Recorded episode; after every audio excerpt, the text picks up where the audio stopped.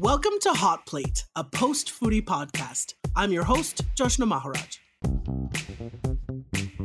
Today on Hot Plate with guest host Pei Chen, we have fresh ideas for 2021, Chinese protest recipes, why we won't pay more than 8 bucks for pho, and David Chang's rage. Hello and welcome to Pei Chen as our guest host. Pei is a TV and radio host, a food and lifestyle expert on various TV shows, and she's a food and travel writer for publications like the National Post, the Globe and Mail, Chatelaine, and Canadian Living. Uh, Pei also hosts a podcast called Here's the Scoop. She was born in Taiwan, raised in Nova Scotia, and now she's based in Toronto. Pei, welcome. Hi, I'm so glad to join you. Thanks so much for being here. I'm really, really excited about this conversation, uh, and we are here. It's it's awesome to have you as our first um, uh, guest host in 2021.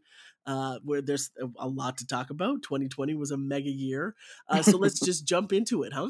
Yeah, sounds good. Okay, so uh, obviously January is resolution time, uh, but as I was thinking about that myself, I was like, man, this year's got to be different. We can't all just have to like white knuckles to break bad. Like breaking bad habits just feels like a thing that we don't, we can't worry about right now. Um, and so I, uh, I, I did some digging around to see what the vibe was about the, you know, about resolutions and food trends because obviously the food trends that we predicted for 2020 uh, did not actually come true. You know what I mean? We didn't actually see them, yeah. and a bunch of other stuff showed up. Uh, and so I did some research just to see the how how far into 2021 that 2020 spirit seems to go.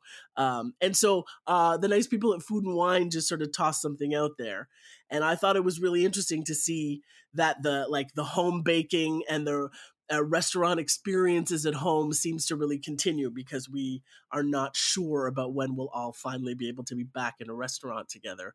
Uh, but I'd love to know what you're thinking about uh, and what feels. You know, you you you have a, a, very cool sort of different perspective on this industry than I do. And what are you seeing and what are you feeling like at this point? Well, it was interesting because the article that you you're referencing in Food and Wine, um, where they talk about some of the trends for this coming year are so based on how we eat versus I think lists of years past, right. which were very much about very specific items we would be eating. Mm-hmm.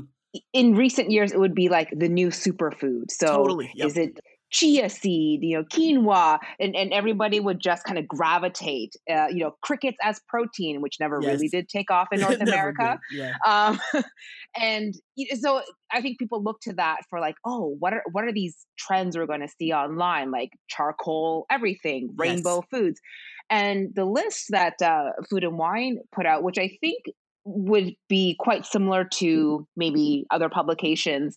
Um, is very much about the way we mm. prepare food, how we experience yeah. it, instead of honing in on an ingredient or a style of food or a particular cuisine. So things like meal kits, which before were always the um, I guess the HelloFresh Chefs Plate kind of meal kits where right, everything right. came packaged individually just to help you get dinner on the table quicker. But then we realized with the pandemic that uh, you know the restaurants were had to change and chefs had to find a way to you know s- still stay in business and come up with these really lovely gourmet meal kits which i have experienced as well in in the past few months. And i think obviously that will continue. And people who maybe didn't think about um, purchasing these might see it as now an option because i think a lot of people just got a little sick of their own cooking. Yes. And yes. I I said that very early on in the pandemic, which is like when I cook at home, it's pretty simple because what I enjoy is the experience of dining out with friends and eating foods and and you know the ingredients that I don't necessarily keep at home. Yep. Um, and now I have to eat at home all the time, so I want to have uh, different flavors uh, without necessarily doing all of the the work myself. And I think that's going to um, continue to be something that we maybe change through the year. So restaurants mm-hmm, might, mm-hmm. you know, see um, that they can they can branch out. So it doesn't just have to be the the comfort foods that we're used to, but maybe there's ways of doing uh, like Zoom cooking classes with that chef. And the great thing about that is there could be a chef in another city that you would have never been able to meet or do I a know. cooking class with, yeah. right? It and is, now you can yeah. have that experience. I taught a cooking class recently for somebody in Australia. Did you really? I did. Oh. I did. It was amazing. and it was like midday here and it was early morning for them. And they just figured it all out to be like searing meat and all this kind of stuff that early. But this is a it's a gift of our Zoom lives, I think, for sure. Yeah, I mean, I I miss eating in restaurants, and I you know did I did some of the patio meals during the summer when yep um, like our numbers had been a little bit better. Uh, and I just, you know, relished in that. But there's a lot of foods that I don't know how to cook and that I probably wouldn't bother to cook for myself at home. Um, that, uh, you know, if maybe there was a way to get the, the ingredients uh, portioned off and I could watch the chef cook along. Uh, might make it a bit more interesting. And a lot of there have been some of those sort of experiences where you can um, you know you'll get either a shopping list or maybe if you're local to whoever's organizing it you get the the package sent to you. And to be able to follow along is is kind of fun. It's like oh i made this dish that i would have never made before. Yeah exactly. And and you get like it's a really rare glimpse because we never get the chance to stand beside a cook in their kitchen and, exactly you know, and, and, watch exactly how brown this this becomes or you know what what precise shape they've cut something into. So that is a very rare and special thing i think. I and also we live in you know we live in toronto which g- gives us access to a lot of different restaurants, great chefs, a lot of different cuisines and ingredients. And I sometimes forget that you know my mother, who lives in Nova Scotia, does not have the same access, mm, uh, right. and neither do friends who live in smaller cities or smaller towns. So we have a lot more available to us, regardless. Uh, and then in the other cities, it is a lot harder to find certain things and yeah. ingredients or to experience certain types of cuisine.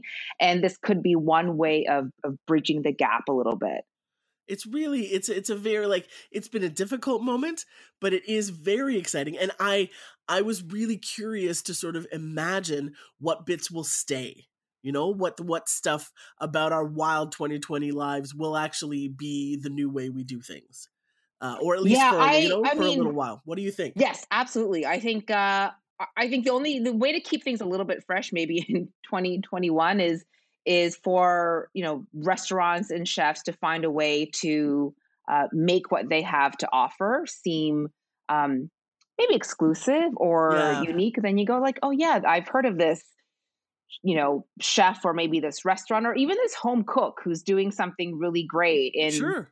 winnipeg and let me just you know either maybe it's like purchasing a ticket or something like that online and taking part in it and i think uh, i think actually we, you know we speak of chefs and restaurants i think a lot of home cooks have actually tapped into this market as well all right, Pei. One of the some of the things that I'm really excited about on this list are, are things like uh, fermenting and preserving, uh, and more of that kind of stuff. There's also kindness, uh, and that is super super sweet. And of course, uh, for me, because of the kind of chef I am, there's also uh, the overhaul of the industry is amazing that it's there, rethinking our business. And then there's a piece they talk a little bit about uh, chefs in the role of political activism.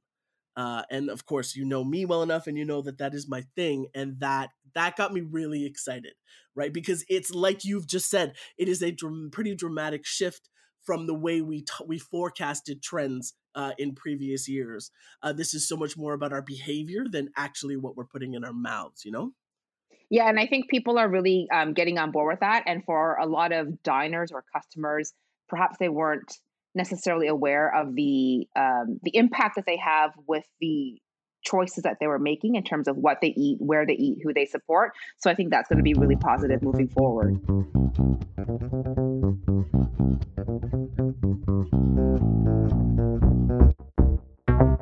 Okay, Pei, I'm so excited to talk to you about this uh, this cookbook, this Chinese protest recipes cookbook. It has come to us from uh, Clarence Kwan, who really appears to be a bit of an enigma in our city's food scene. Um, and we we've chatted about him uh, a bit before on the podcast, but now we have the book, uh, and we have uh, sort of the impact and the response to the book. Uh, and so, essentially, for listeners, uh, this is a um, uh, a young dude who has put together a, a cookbook, essentially. But the line on the the title of the book, I'm reading it now. It says, "If you are a cop, you do not have permission to cook this." Chinese protest recipes with Clarence Kwan. And he did this. It's an online PDF that you can, you know, I think there's there's a sort of nominal or pay what you can uh, fee to uh, to download it. But essentially, uh, he has really really strong objectives. There's three objectives: one to support Black Lives Matter, two to raise awareness about racism and white supremacy, and three to resist through Chinese food. So this convergence of food and resistance and subversion is like it makes my heart sing. Uh, and I have loved this, and I have loved uh, the allyship, right? Because essentially what he's talking about is really pointing to uh, early days of the pandemic when there was such huge amounts, and it continues, right? Racism towards uh, folks with Chinese and Southeast Asian roots, specifically Chinese, obviously. Mm-hmm.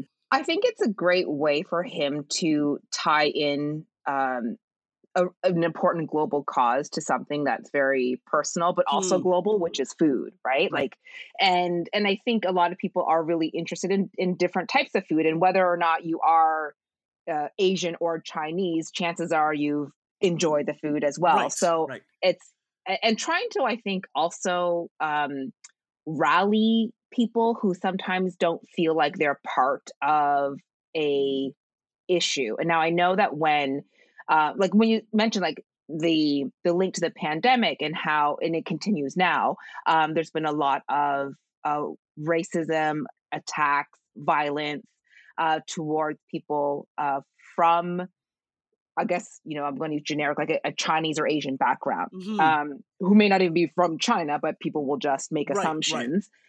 Uh, and and it continues, and it's particularly terrible. I know a lot of people have said like, "Oh, thank God we're in Canada," and because in the U.S. there have been some really mm. horrific stories. Yep. There's horrific stories in Canada as well, and I think we have this habit of sitting back and giving ourselves a pat on the back and saying like, "Oh, it's not so bad here." Like, yep. thank goodness, you know. Mm-hmm. Um, but that doesn't that doesn't change things. It doesn't do anything to have that sort of complacent attitude. And then I think you know with George Floyd and Black Lives Matter. Uh, and having and then tying that in it as well. Um, when that uh, when Black Lives Matter was was really um, catching people's attention and and grabbing people's interest and wanting them to speak out and and be active, there was a lot of uh, talk within the you know Asian community, and I mean even like talk like online on Instagram on social media of things like just because we're talking Black Lives Matter and we're talking black and white, it does not mean that we as Asians, the Asian community, should sit back and think it doesn't involve us. Yep. It does. We are, you know, we're all intertwined. Uh, we are. We've been the diversity hire as well. We've been the, you know, quote unquote, the minorities.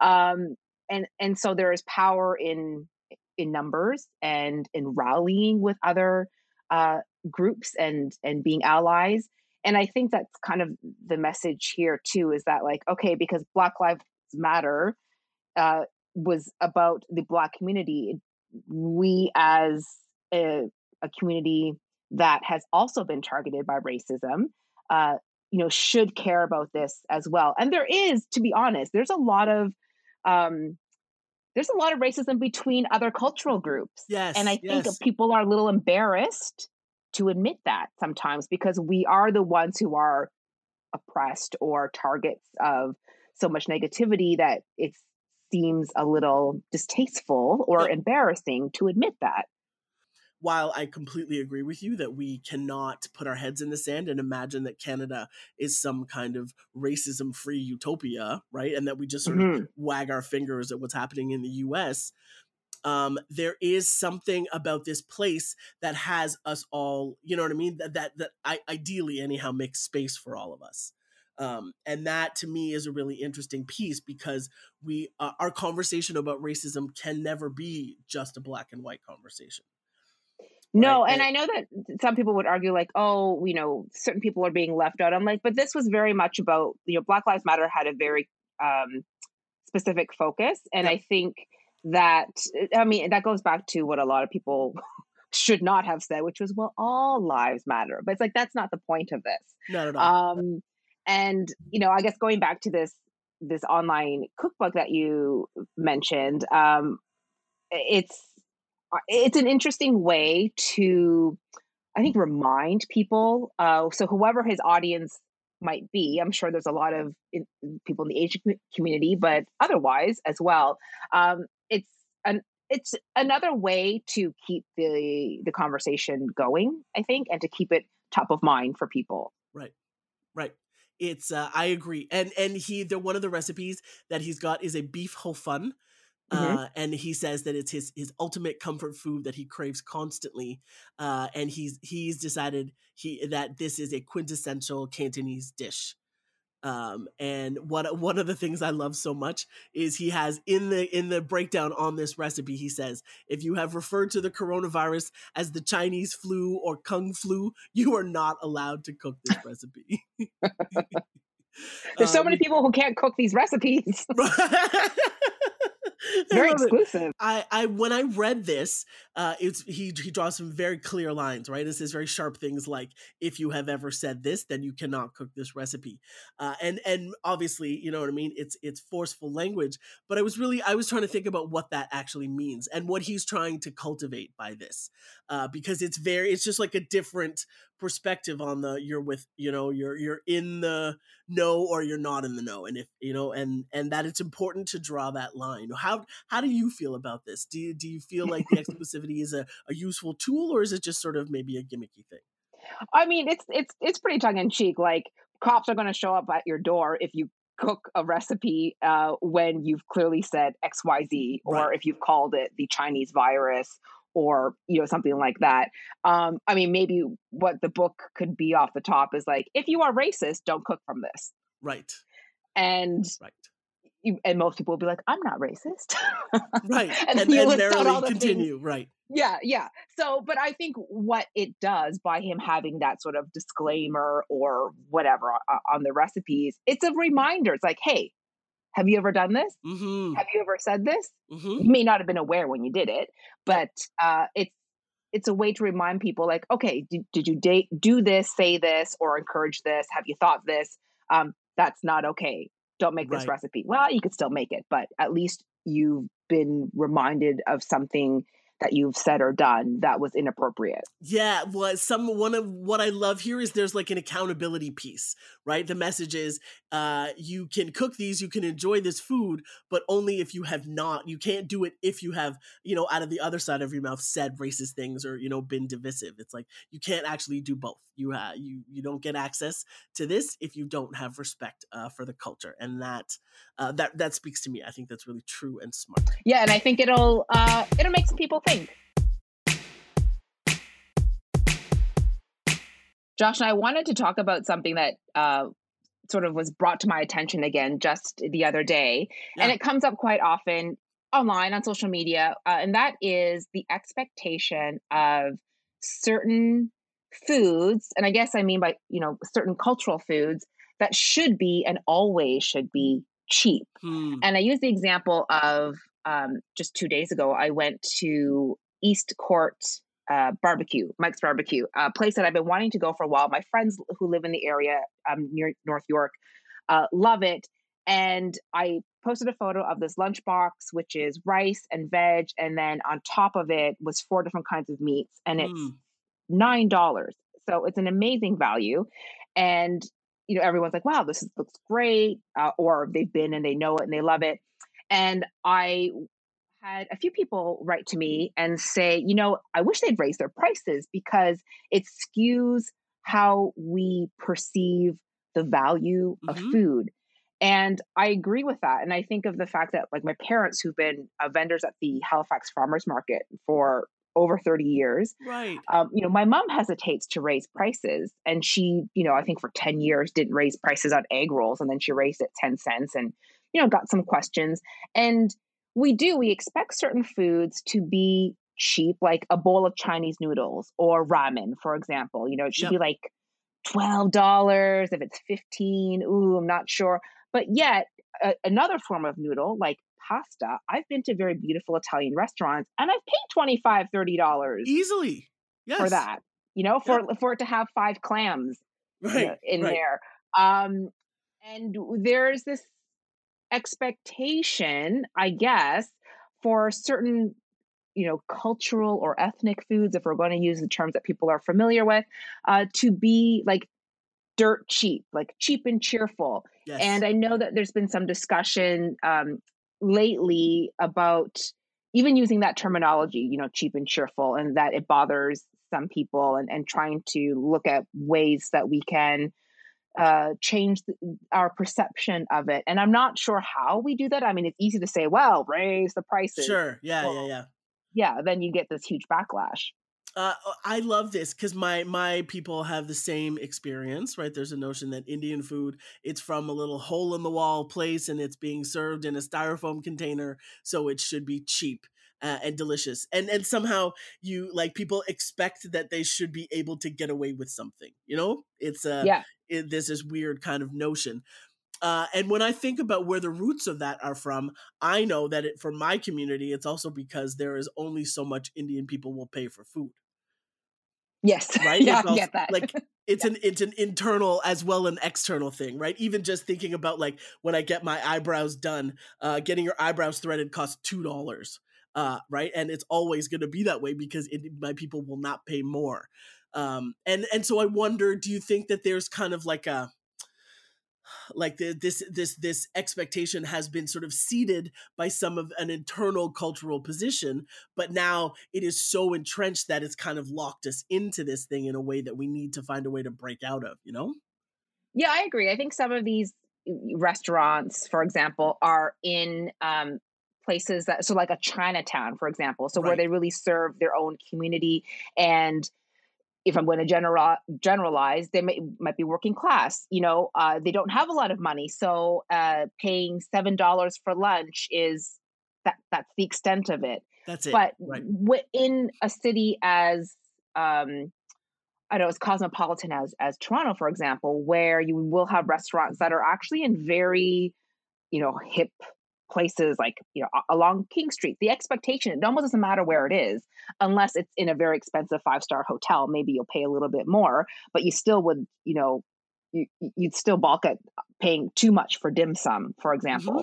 dumplings that are made by hand but um ravioli. I, I did once pay over twenty dollars for three ravioli. Right. I, I've done that for sure. And it was delicious. But yes. I'm just saying that if you gave me three you know, pieces of dim sum for $20, I I flip the table. yeah, that's exact. Well, and remember, I feel like when Lai Wah Heen uh emerged, that was like the most expensive dim sum in the city. And there was a lot of raised eyebrows about like who are these people and why are they charging so much for dim sum? Uh, right? Because you can get it for this low price. What how much better could it possibly be? Right? Was yes. a lot of that discussion. Yet at the same time, uh, I am quite confident. I've I've been served it myself. That three that twenty dollar three ravioli plate comes uh, arrives to you as though like the angel sent it down. You know. Yeah, well, it, it, comes shrouded with all of this. The chef did all these mysterious, wonderful things to the, you know, and his hand with the pasta. Whereas we don't at all have that attitude about dumplings. Well, I think that's a huge part of it. And like I said, it can be, I mean, once you have a, um, like a fine dining restaurant, then that changes things a little bit. So I, you, whether it's an Indian restaurant, Chinese restaurant, Italian restaurant, because you know you're also paying for the staff and the atmosphere and the right, location right, and right. The, the real tablecloth. Um, but in anything else that's remotely casual, there is just this um, this assumption that foods from certain cultures should always remain a bargain right and right. that i you know i'm happy to see that it gets raised a lot you know, people uh, i've seen comments on on instagram posts where it's like oh you know $18 for those chinese noodles that seems too much hmm. and uh, which it is on the higher side you know but like there's there's shrimp in it or there's whatever else in it and they and you know what maybe that's what the dish actually should cost because the margins are so low uh, in food service to begin with that you're banking on you know, volume in many yeah. cases, but also like uh, foods from a lot of other countries and cultures are very labor intensive. There's a lot of cutting and chopping totally and, and hand handiwork that yeah. goes into yeah, making a lot you know these dishes and hand pulled noodles they're there they're made right in front of you not by a machine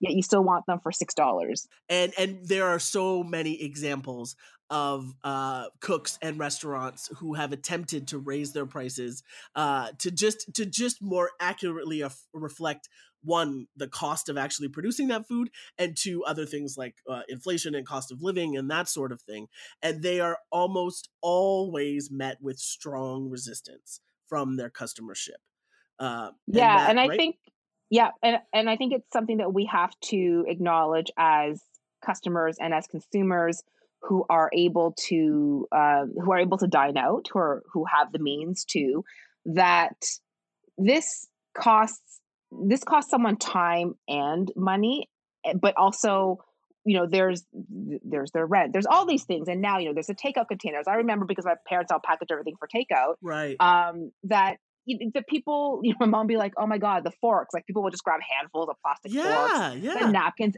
Everything costs them money. Yep. So there, those things aren't free. Like as the customer, we assume that these things are just free. Like yeah. we we should have all these extra uh, items, but there's an actual there's an actual um, price associated with the food itself and then the person who made the food so that you don't have to and i think there is there has been a shift in the way people think in recent years which i'm happy to see but it just needs to spread a little quicker and yes. Uh, for people to understand that you know what maybe this person is is not truly making a living by um, selling their food yes. for such a low amount uh, they deserve to make a living as well like a proper living not one where you're working 16 hour days mm-hmm.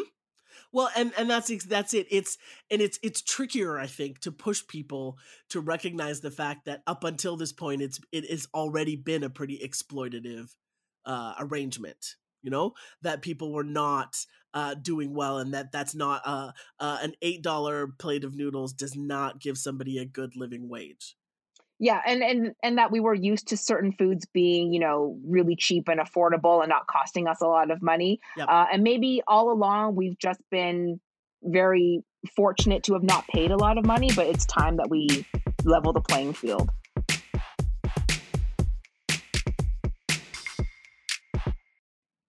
Okay, Pei, we're going to talk about David Chang. Uh, I'm talking about the man behind the Momofuku Now Empire, um, but he has just released a memoir called Eat a Peach. Uh, and in it, he talks a lot about his own life and his own experiences. He's quite open and confessional, particularly about his own uh, his rage and his relationship with his rage and what the impact of that has been on his ability to lead his team uh, right? And it i remember when it came out in the in the middle of a pandemic i mean obviously he didn't necessarily time that but it was it was super interesting. I actually was curious because it feels early in his career and his life to actually be writing a memoir at all uh, right? So I was like, what, mm-hmm. what, what, what's going on here? You're, it feels like you're really young to be doing this kind of thing. Uh, and then to hear about how he just sort of like laid it all out there about his, about his anger, uh, and, and about how problematic that has been in his ability to lead and run his teams. Um, and, uh, and I, I like, I, what did you hear about this when the memoir came out? Did you, did you hear any sort of rumblings about the fact that he had done this thing? Um, I I didn't pay a, lot of attention to it. I okay. saw, you know, when it was released, and I thought, um, okay, well, you know, good for him. He's had right, right. such an interesting career that, you know, if it's like a biography of some right, sort in terms of how, you know, he went from this noodle bar to this you know huge franchise restaurant empire um that that would be quite interesting i don't know that i had thought much about him as a person or a mm-hmm. chef. Like always knew who he was. When he opened a place in the Shangri La Hotel in Toronto, for example, I knew that was there was a lot of buzz, right? Because he right. was a big name, and suddenly there was a place that would have an association with him and Milk Bar. Um, and it wouldn't have shocked me if someone had said, "Oh, well, he's a chef of the Temper." I'd be like, "Yeah, yeah, yeah, well, yeah." You know, uh, I've watched Gordon Ramsay on TV. I Sure. get it. It you know there's there's that element. I I think it's um immature and it uh, should be and I couldn't believe that such behavior was accepted, but I think that was the case for a lot of people, which is, well, you know, there's a lot of pressure on these chefs, and uh, you know, when you're cooking dinner for X number of people, you know, it's it is extremely stressful. Mm. Therefore, does that justify the Right, anger and right. the It warrants that was how people gave it a pass anyway.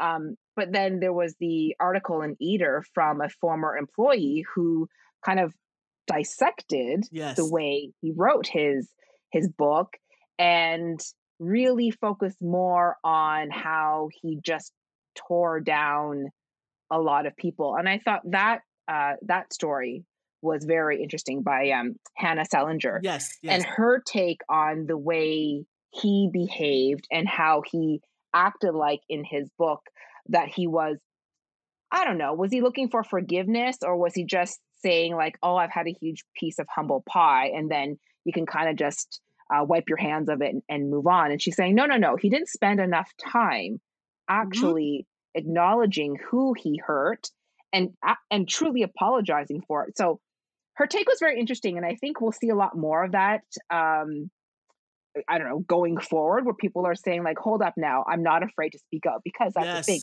the staff had to sign nda so they couldn't talk about what happened there Right. Which I mean already feels like a bit of a red flag to me, no? Uh being a i think if you have to sign an nda to work at a restaurant, to be a cook, it just seems Yeah. crazy, right? It seems There's gotta totally be- crazy. there's problems there but we have seen in recent years uh big powerful names and let's be honest mostly men Yep. um, who've been able to get away with certain types of behavior because they were, you know, known, popular, had money. And we've seen usually women coming out, and especially in the, you know, Me Too movement, hmm saying this is what was happening, this is what was going on, uh, and and finally feeling like they were able to speak out and have a voice because people were were paying attention. And I know that they still get a lot of backlash. I think, for example, locally in terms of Ontario, uh, you know, Norm Hardie.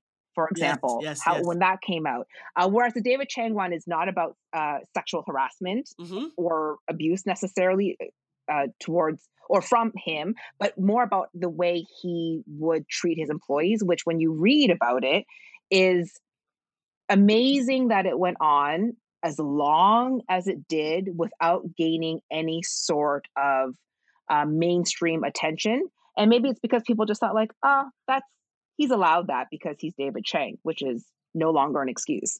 Right. Well, they, I I agree with you. I think that because there was so much about his emergence and Momofuku's emergence that was really sort of against the canon of things, you know, it was a bit subversive and you know and that sort of thing that we somehow accepted that uh that his poor behavior was sort of a prerequisite to produce this really fascinating different bit of culture that he had offered up, you know?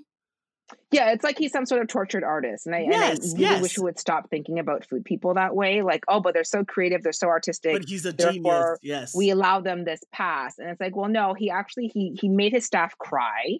He would yell at them during dinner service in front of customers.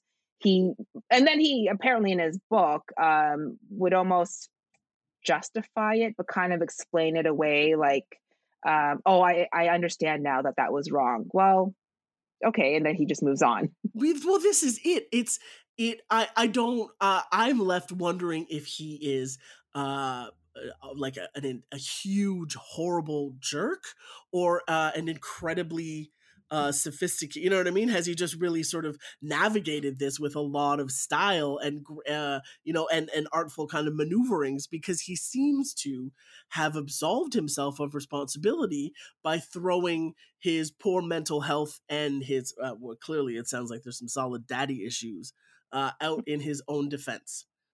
Well, I think you know there's a lot of people who who have had very traumatic uh, situations in their lives who aren't terrible people. yes yes So, though it may have given you uh, a more difficult start, and it can, of course, it can carry on through your you know adult life, and it can come up again.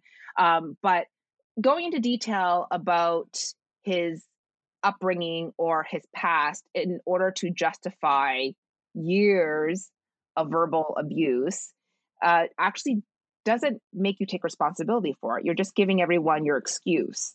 I agree. So, you know, I don't think somebody's all bad or all good. I think you can be little bits of both. And mm, perhaps the good thing is that he seems to have acknowledged uh, that he was a terrible person. Right. Uh, and he's made efforts in some ways, and I hope most people would, uh, to be better. And I think, you know, having a family has probably changed him. You yes. know, having kids has probably changed him.